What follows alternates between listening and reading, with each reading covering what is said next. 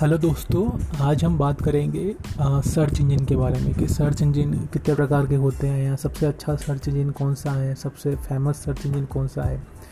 तो मेनली जो search engine है मार्केट में अभी जैसे गूगल हो गया बिंग हो गया याहू हो गया ये सारे सर्च इंजन हैं और भी बहुत सारे सर्च इंजन हैं मार्केट में। सर्च इंजन होता क्या है? Search engine